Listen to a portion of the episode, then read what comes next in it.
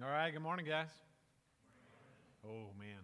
Let's try that again. Good morning, guys. Good morning. That's better. Welcome to Trailhead. My name is Steve, and I'm the lead pastor. We're going to be continuing in the book of James this morning, so let's go ahead and grab our Bibles and flip over to James.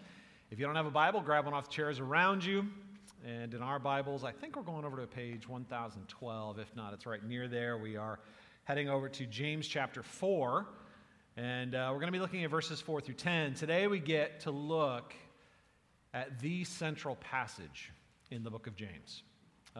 We talked about how James is kind of a cyclical letter. He cycles through themes very much like wisdom literature does. He doesn't just work linearly through a series of ideas. He kind of cycles through. But right here in the heart of the letter, this is the center of the storm. This is the central thrust. And in today's passage, James switches from sage to prophet.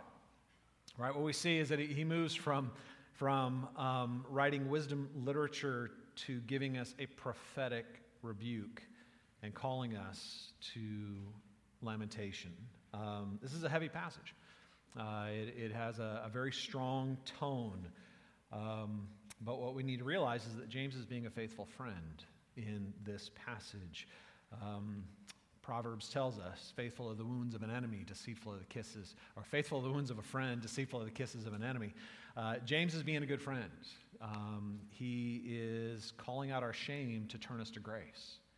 He is calling us to wake up and see what is real so that we can enter into what is truly life. And so let's take a look at our passage this morning, and then we'll unpack it. We're looking at James chapter 4.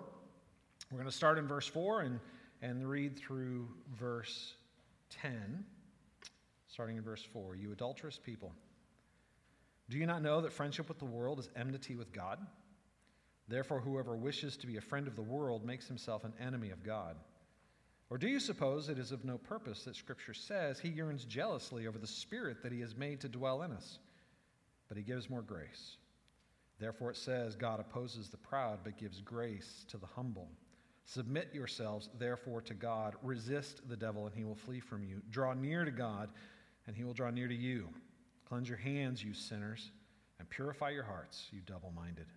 Be wretched and mourn and weep. Let your laughter be turned to mourning and your joy to gloom. Humble yourselves before the Lord, and he will exalt you. The word of the Lord. All right, so that's a fairly intense, sorry. Man, yeah, thanks be to God. Yes. Yes. All right, that's a pretty intense passage, right? You're not likely to find those verses on your Hallmark gift cards or on that mug, you know, turn your laughter to mourning, weep and howl and wail, you miserable wretches, right? That typically is not what's going to be hung in the dining room over the dining room table as a feel-good verse. But these verses are critical. The role of a prophet, right? There's a biblical role of a prophet, and the prophet's job is to force us to see what we don't want to see, to call us to admit what we don't want to admit, to in some cases stick our nose in what we're trying to just absolutely insist doesn't exist, so that we will smell it and we will see it and we will turn from it. He is calling us out to sober us up. We are drunk on our worldliness. All right, we are drunk on our worldliness, and like the drunk guy in the corner who is completely unaware of just how stupid he's become and how dangerous he is to himself and to others, we have become drunk on our worldliness, and in our spiritual stupor, we are dangerous to ourselves and we are dangerous to others. And James is throwing a dash of cold water in our faces to call us back to reality. It's interesting that he starts out the very first, the way he opens up, hey, you adulterous people. That's nice, right? Every other time previously in the letter he's been speaking to us, he has said, hey, brothers, and the Greek is adelphoi, but which means brothers, but it is a generic term that means, hey, family, right? Hey, family, hey, brothers and sisters, hey, it is inclusive. Hey, fam, this is important, right? But this isn't hey, fam. This is hey, you adulterous people, hey, you harlots, hey, you cheaters.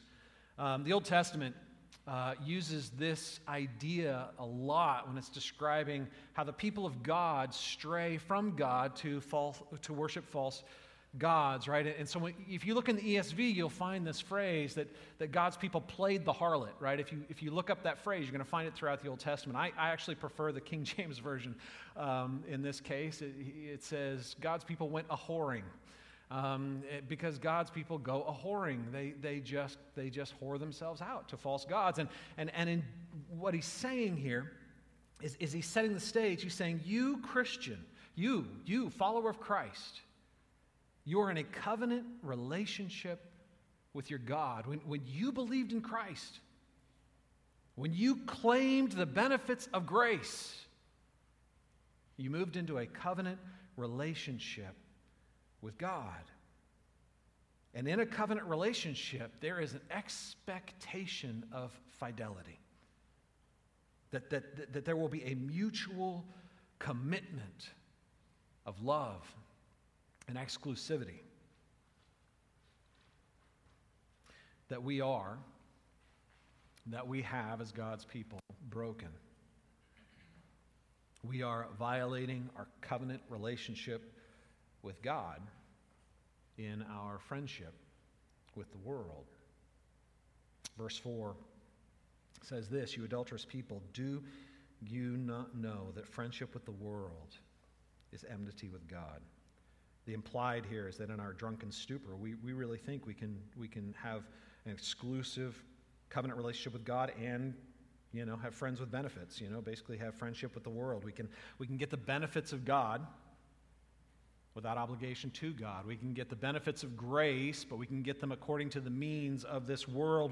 We can have friendship with the world and still receive the benefits. Therefore, whoever wishes to be a friend of the world makes himself an enemy of God. In your spiritual stupor, in your spiritual fog, you're not seeing right.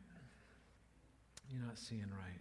Worldliness, let's again define this because it is a word that has been so horribly defined by broader Christian culture. Typically, worldliness, people think of the bad things out there, the corrupting influences of our culture. We think of alcohol and movies and entertainment and strip clubs and all the bad things out there that are manifestations of worldliness. But biblically, worldliness isn't primarily a problem out there. It is primarily a problem in here. It is the inclination of my heart to try to get the blessings of God on my terms. It is trying to get the fullness of God without the relational weight of submitting to God. It is trying to get the blessings of the kingdom of God while I am living according to the principles of the kingdom of man. It is my determination to live out the rebellion of Genesis 3.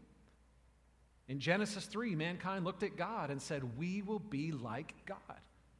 We're not going to be humbly dependent on God. We're not going to submit to God. We're going to give life on our terms, setting the boundaries of our blessing and achieving them in our strength. We will be like God. We will establish our own glory. We will create our own security. We will use all the things you've given to us to reach the fullness of life without the God who gives it.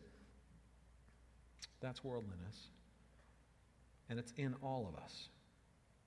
And as I was writing this sermon, honestly, this has been a very difficult passage to wrestle with, because I see this worldliness at work in my heart every day. When I find myself wanting to run to escape or indulgence instead of running to the God who gives rest, that's worldliness. When I want to find rest for my soul, but I don't run to the God who gives it. I think I can get it on my own. I can get it on my own terms and my own ways. When I try to find my significance in my achievement, I am worthwhile because I am secure, because when I look to the applause of men or the praise of people, when I look to the accomplishments, to quietly say to my soul, this is why you're worthwhile.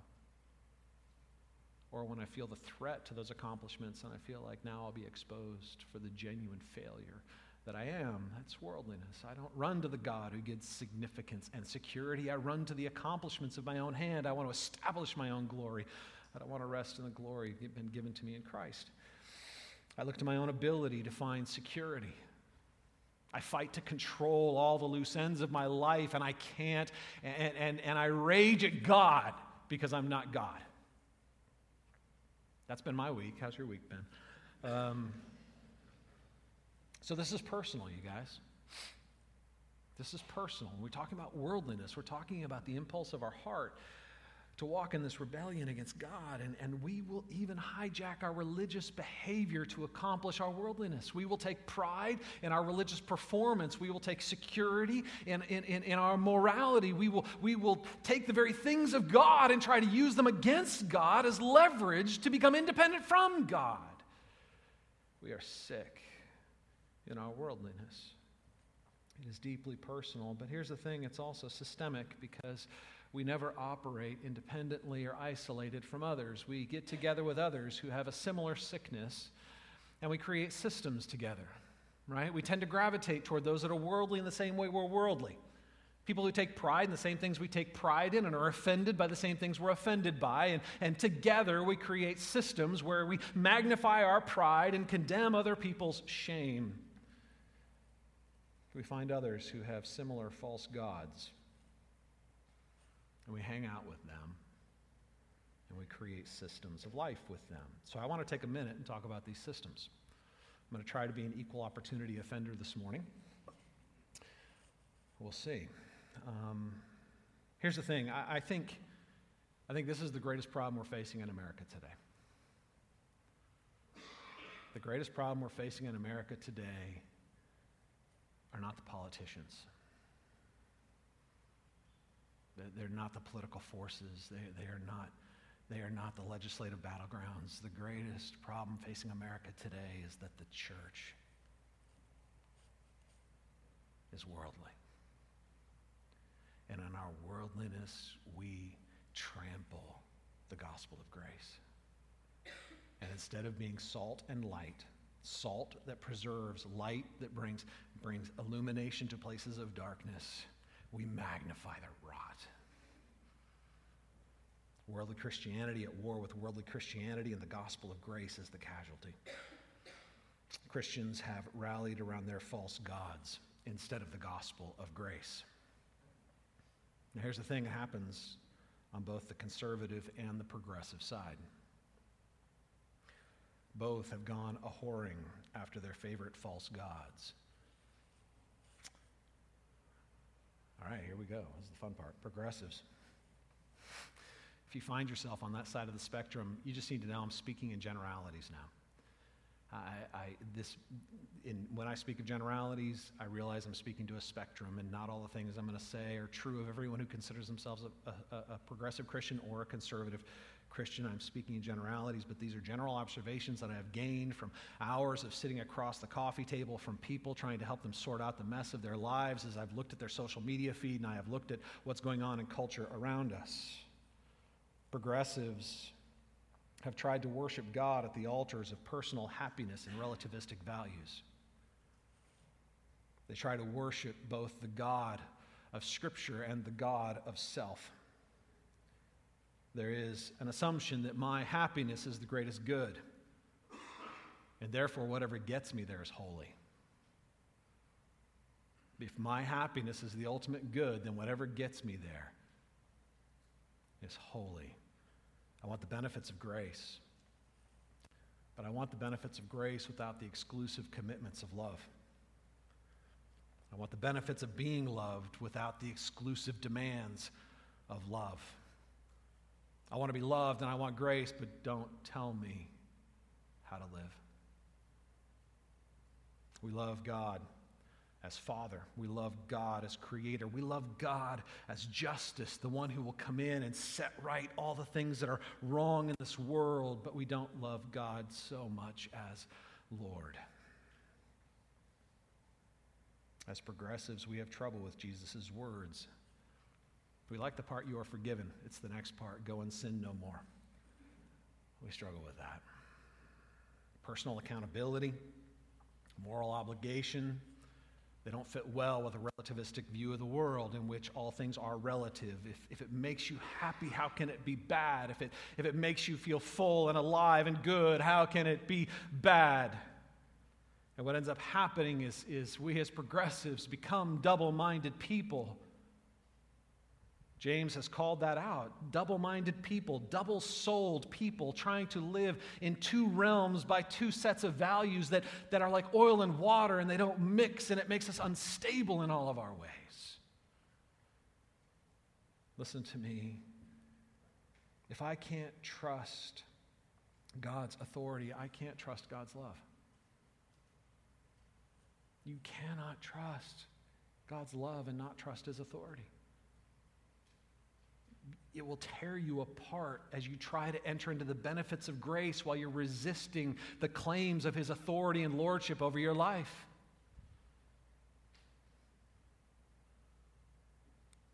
I can't thrive in God's grace and refuse to submit to God's plan. I just can't. It makes me a double-souled man, unstable in all my ways. Conservatives are like, yeah, that's right, man.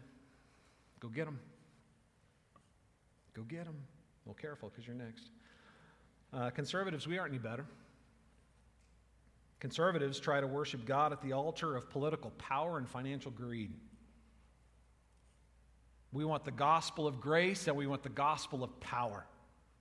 I want the power of the kingdom to come, and I want to get it through the power of the kingdom that is. I want the benefits of God's kingdom, but I want the power of this kingdom.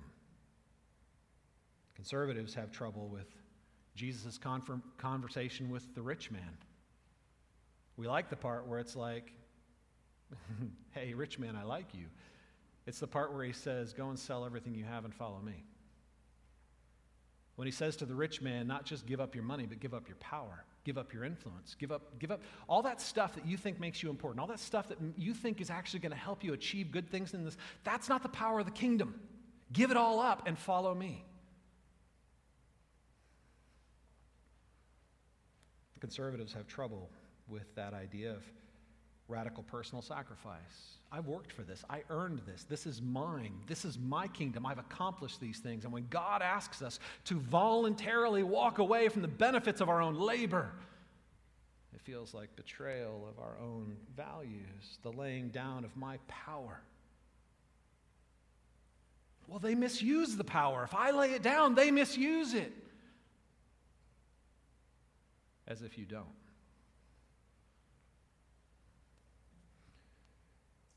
As a conservative, I want influence and I want comfort. And I want things in this country to go back to when I was comfortable. The good old days when I wasn't continually challenged and offended. When I could just love God and love my country without continually being challenged. What could be more right than God and country, right? God and country.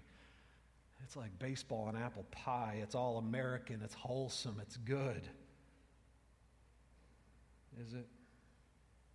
I saw a post on social media. It started with this phrase, as for me and my house, we will. And if you've been around Christian subculture for any amount of time, that phrase is probably very familiar to you. It is the beginning of Joshua 24:15. In which Joshua is speaking to God's people. It's after they've entered and conquered the promised land. And some of the Jewish people, some of God's people, were tempted to go serve Molech or go serve false gods. And he said, choose you this day whom you will serve. As for me and my house, we will serve the Lord. And it was a clear call to God's people to separate themselves from the worldly influences, the temptation to combine worship of God with the false worship of this world. That's a hallmark verse right there. That's a verse some of you may have hanging in your house. It's a beautiful verse, right? Joshua 24:15, as for me and my house, we will serve the Lord. Well, this is what the meme said. I'm going to throw it up there. As for me and my house, we will salute the flag, stand for the national anthem, kneel before the cross, and serve the Lord. And some of you are like, that's straight shooting right there. What's wrong with that? This is a perfect example of what I'm talking about. This is a weird fusion of patriotism and pietism. of politics and religious devotion, right? We're taking our patriotism, our devotion to country, and putting it on the same plane as our devotion to God. Like, we think it's cute to take the Word of God, a call to exclusive devotion to God, and to pervert it by inserting our devotion to country?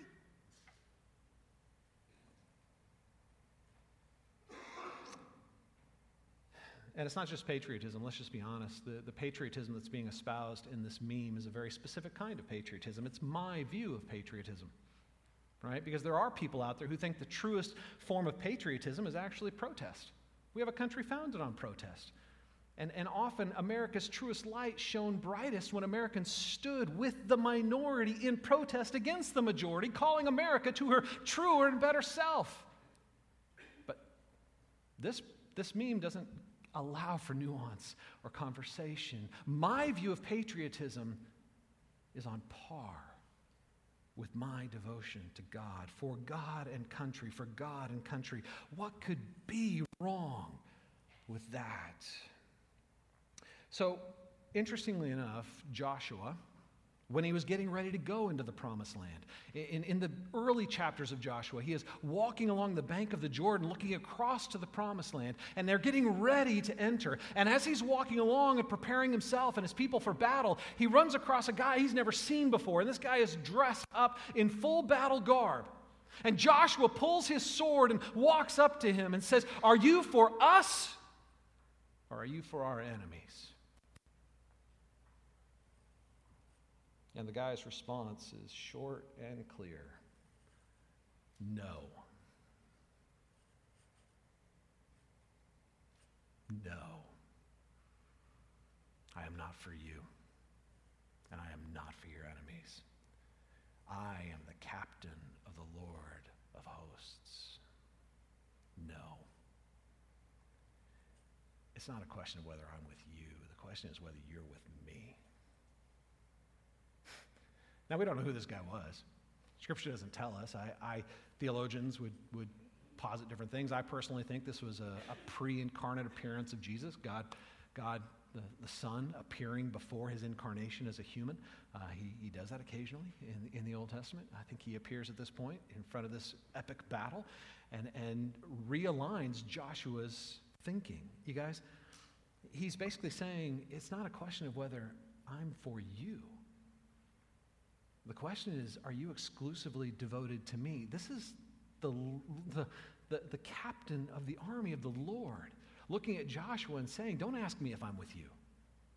Because the only question that's relevant is, are you with me? Are you exclusively and solely devoted to me?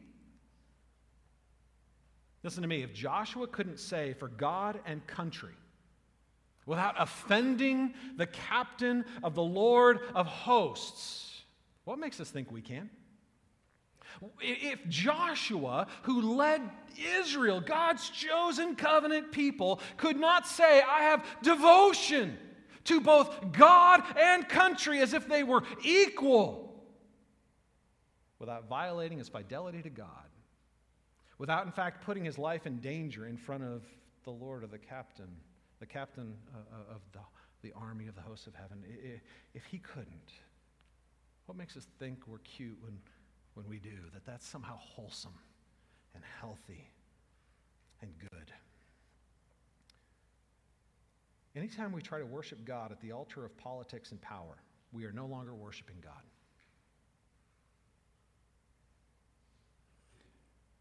Anytime we try to worship God at the altar of politics and earthly power, we're friends with the world, making ourselves enemies of God.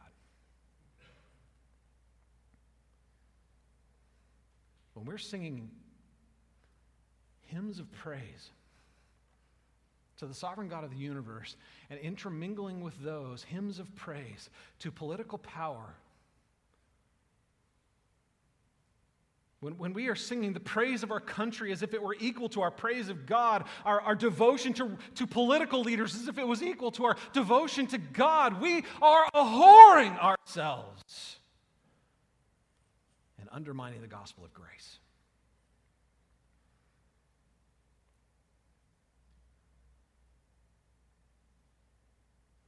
So it's ironic. We have conservatives on one side and we have progressives on the other. And what's interesting is this is a microcosm of Christianity, right? In Christianity, you got Tim Tebow kneeling over here, and you got Colin Kaepernick kneeling over here, and they're both just throwing bombs at each other. I'm with this one. No, I'm with this one. And that little microcosm is a tiny little image of a greater macrocosm of what's happening in our nation as a whole, right? Between the blue states and the red states and the Republicans and the Democrats and the progressives and the conservatives and we're really, really good at focusing on the hypocrisy of others and really, really good at ignoring the hypocrisy of ourselves. Right? Jesus told a parable of a man trying to remove a speck from his brother's eye. And he was like, all right, you're having problems getting the speck out of his eye. You just keep poking it. You know why? Because you got a log in your own. You can't see the speck because you got a log sticking out of your head. Ironically, I don't think we're even trying to remove the speck anymore. We're just trying to beat each other up with the logs. We completely ignore our own hypocrisy, being content simply to call it the hypocrisy of others. Right now, while we're running around trying to defeat one another, humiliate one another, post better memes than one another, have better arguments than one another, God is doing what God has always done. Calling us back. Calling us back to grace, calling us back to love, calling us back to the victory of love over the love of self, calling us back to the victory of love over the love of power. Take a look at verse 5.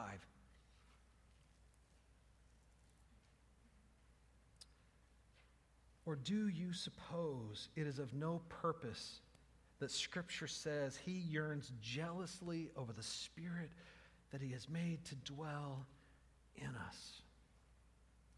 God yearns jealously for the Spirit that he has caused to dwell in us. And some of you get a little bit nervous about that idea of yearning jealously, that God would be jealous over us. If you've been in a hyper-protective, abusive relationship where somebody has tried to control you in the name of love and has basically tried to cut you off from influence of others, tried to cut you off, honestly, from the influence of self. They want to control you, tell you what to think, how to do it.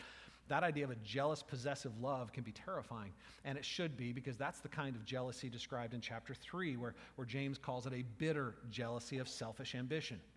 That is abusive, right? This is the same word, but it's not bitter jealousy. It is holy jealousy. It is the kind of jealousy that says, I love you so much, I will give everything to see you prosper. It's the jealous love of a healthy parent for their child. It is the jealous love of a lover for the one that they love. It is the jealous love of a friend for the good friend. They jealously love this person so much, they will lay down their lives for their good. He jealously desires us. He longs to have us. He longs to love us. He longs to free us. He longs to bless us. His love compels him to pursue us, even though we reject him,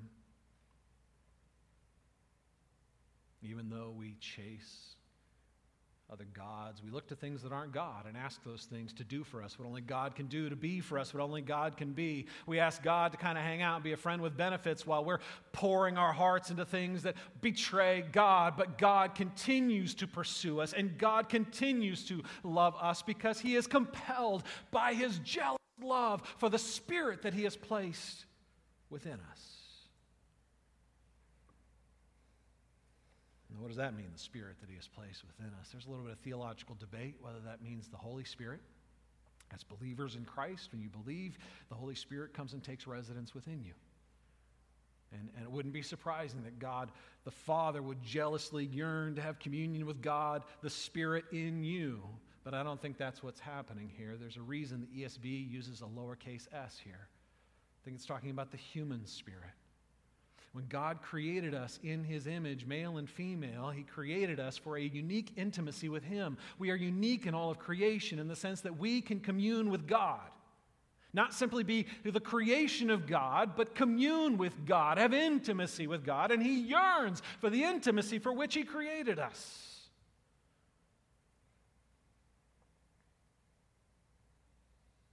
Pause and think about what this means for a minute. Because I don't know if this aligns with your view of God or not, but it should. It means God is radically devoted to us in love. He's not an angry judge standing out there waiting for us to mess up so he can slap our hand or rebuke us. He is not the cosmic killjoy sitting out there waiting for us to want what we can't have so that he can rebuke us. He is a good father yearning for intimacy with his children. This also means that he feels the distance between us. It means that he feels our slight, our rejection of him, our love of others. He loves us and he is hurt by our rejection. Have you ever been rejected by a friend?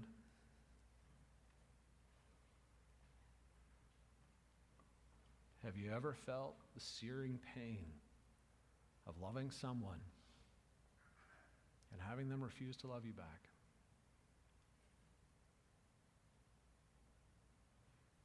You stand ready to love,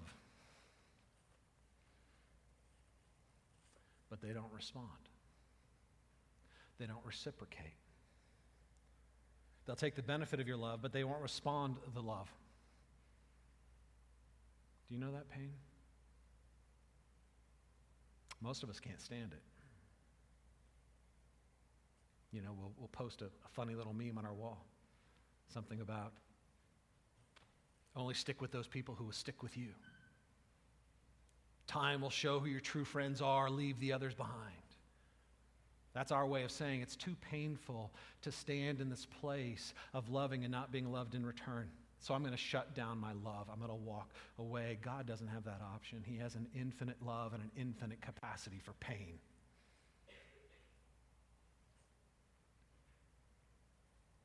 I think the closest we might be able to come to understanding what this would be like is for a parent with their child. I have a friend whose daughter,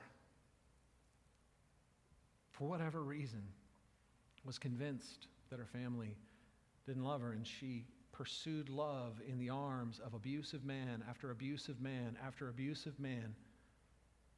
And her parents had to simply watch this take place, to stand ready, to offer invitations, to come in whenever they would. She would allow it, but their hearts were breaking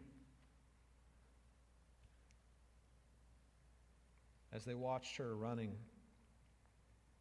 to abuse after abuse because she couldn't receive what she needed to receive. That's exhausting sorrow. You guys, that's what we're reading here. God jealously yearns for intimacy with us, and he feels the pain of our rejection. This is one of those moments where it's good I'm not God. Because if I had the power of God and I felt that much pain, I know what I'd do. Something not good. I would call it good. I'm doing this in your best interest. I'm doing this for, I would somehow intervene, I would take away your autonomy, I would take away your freedom, I would crush somebody in my anger, I would do something. What does God do? Take a look at verse 6. But he gives more grace. But he gives more grace. Therefore it says God opposes the proud, but he gives grace to the humble. He gives more grace. Listen to me, you guys. God never stops moving toward us in love, inviting us back to be loved. God, as the wounded husband, never stops inviting us home to repent of our adulteries, our false hopes, our deceptive lovers, our need to feel superior to someone. He never stops inviting us to be humbled and in humility to be freed by his love. You guys, he stands ready to free us from our paths of self-destruction and self-absorption. James quotes Proverbs 3:34 to reinforce this idea that God resists the proud, but he gives grace to the humble. It is a theme that runs throughout Scripture. To the prideful, he will not give them what they demand in their pride because it would reinforce their self-destruction. In love, he simply will not give the blessing they demand apart from relationship with him. He will not do it. He resists the proud, those that demand God play life on their terms and give blessings on their demands. He responds like the captain hosts responded before the Battle of Jericho. No. No. But to the humble, to the one who comes and just says, I am a mess and I have need. I have no pride because I have nothing to be proud of. I see my mess. And I am broken in my shame. And I feel my guilt. And I know the weakness of my heart. I know how quickly and easily I stray, how easily I am tempted, how easily I run to rely on myself. To the humble, he responds with grace. He draws near with love and acceptance and dignity and power. Because we're humble. When we're humble, we're open to be loved. When we're proud, we're not open to be loved. We just want to use love as a lever to try to get from God what we think we really want, which isn't God himself. It's the blessings and power of God. We want life on our terms, in our way. When we come in humility, we are broken. But we are open. When we, like Joshua, fall flat on our faces. Joshua fell before the Lord of God's army and said to him, what does the Lord say to his servant? That was Joshua's response. What does the Lord say to his servant? I have nothing to define. I have no blessings to demand. I have no direction to give. My allegiance is with you. You are the source of my life, the giver of my dignity. When we come in humility, we receive grace. We're finally in a position to trust his will because we trust his heart. So what are we supposed to do with this? Right? What's the cure to this worldliness, right? Here's the thing again. Worldliness isn't a problem out there. It's not a conservative problem. It's not a progressive problem. It's a human problem. It is our problem. What are we supposed to do with this? According to verses 6 through 10, we are to pursue repentance. Take a look at verses 6 through 10. But he gives more grace. Therefore, it says, God opposes the proud, but he gives grace to the humble. Submit yourselves, therefore, to God. Resist the devil, and he will flee from you. Draw near to God, and he will draw near to you. Cleanse your hands, you sinners, and purify your hearts, you double-minded. Be wretched and mourn and weep. Let your laughter be turned to mourning and your joy to gloom. Humble yourselves before the Lord, and he will exalt you. It begins with that phrase, submit yourself to God. That's kind of the topic sentence of the paragraph. It is the main idea, the thesis. Everything else kind of explains how we do that. Right? What's the solution? Submit yourself to God. Approach him as God. Yield to his grace and yield to his lordship.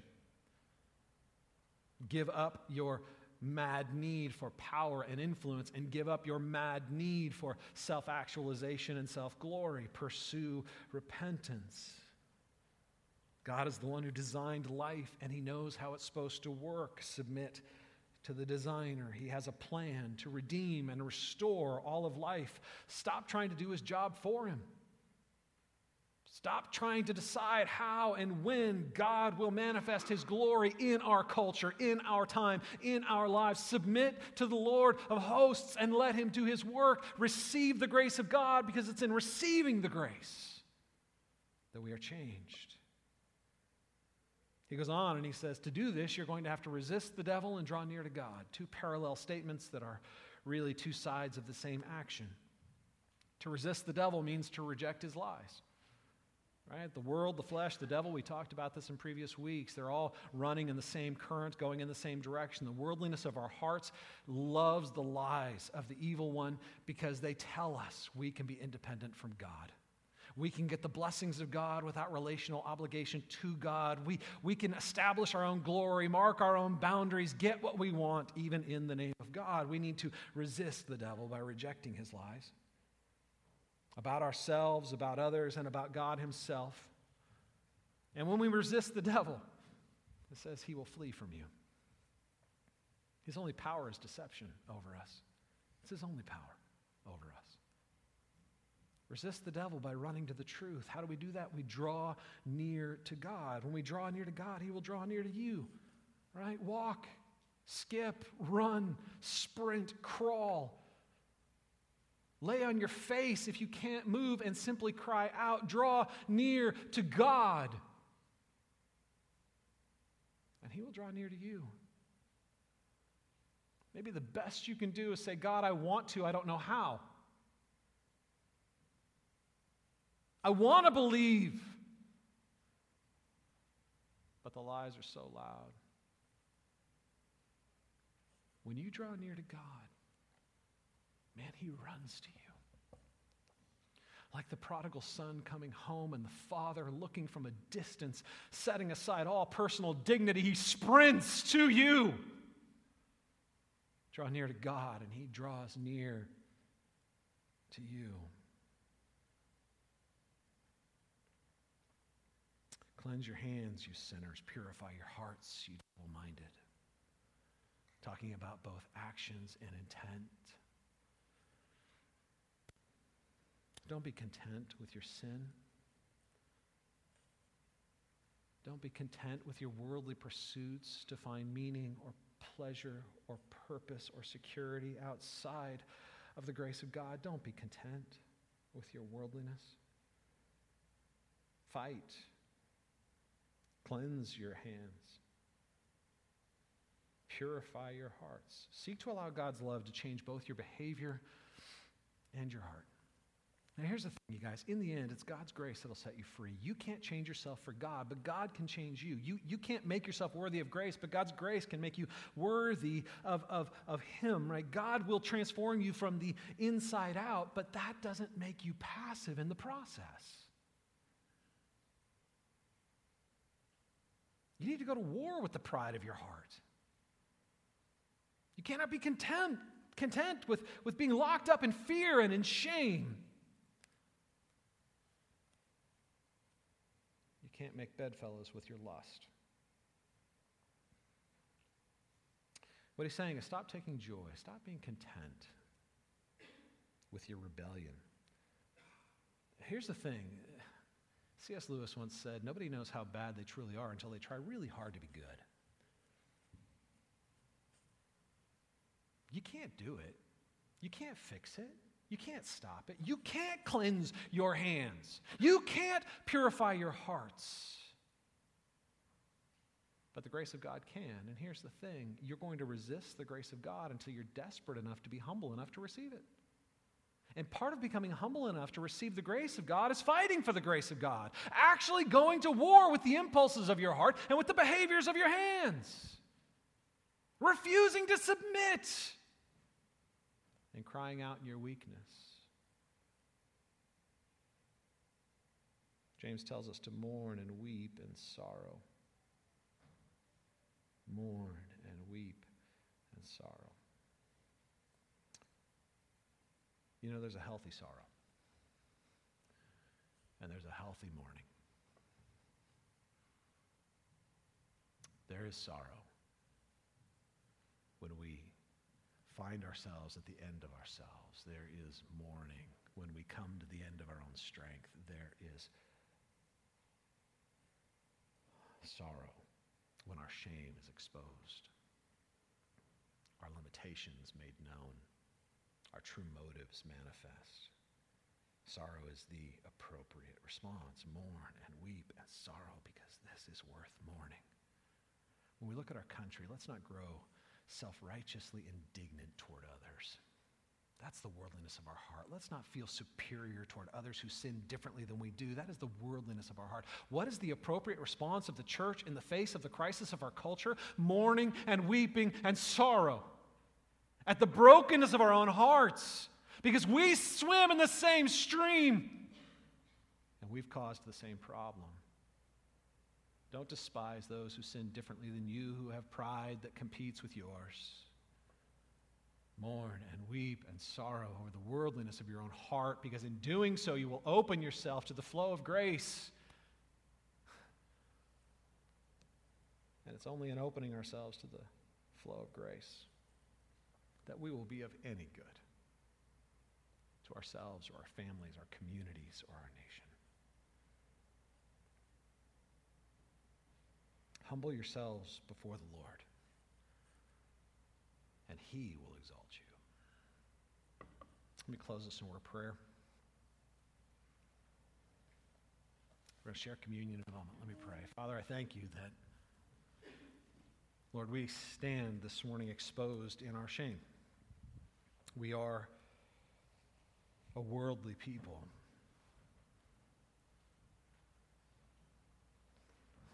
We have more prosperity in this country than most people have known throughout all of human history, and yet we are driven by discontent. We have been given a greater platform for the proclamation of your glory and of your grace than any previous people has ever had, and yet we use it for self-aggrandizement and self-profit. We are more afraid of the loss of our glory then we are jealous for the experience of yours. We are fearful, we are prideful. And Lord, I thank you that as you expose our shame, you don't do it to condemn us or to reject us. You do it that we might be humbled, that we might draw near, that we might be loved, and in being loved, we might be changed.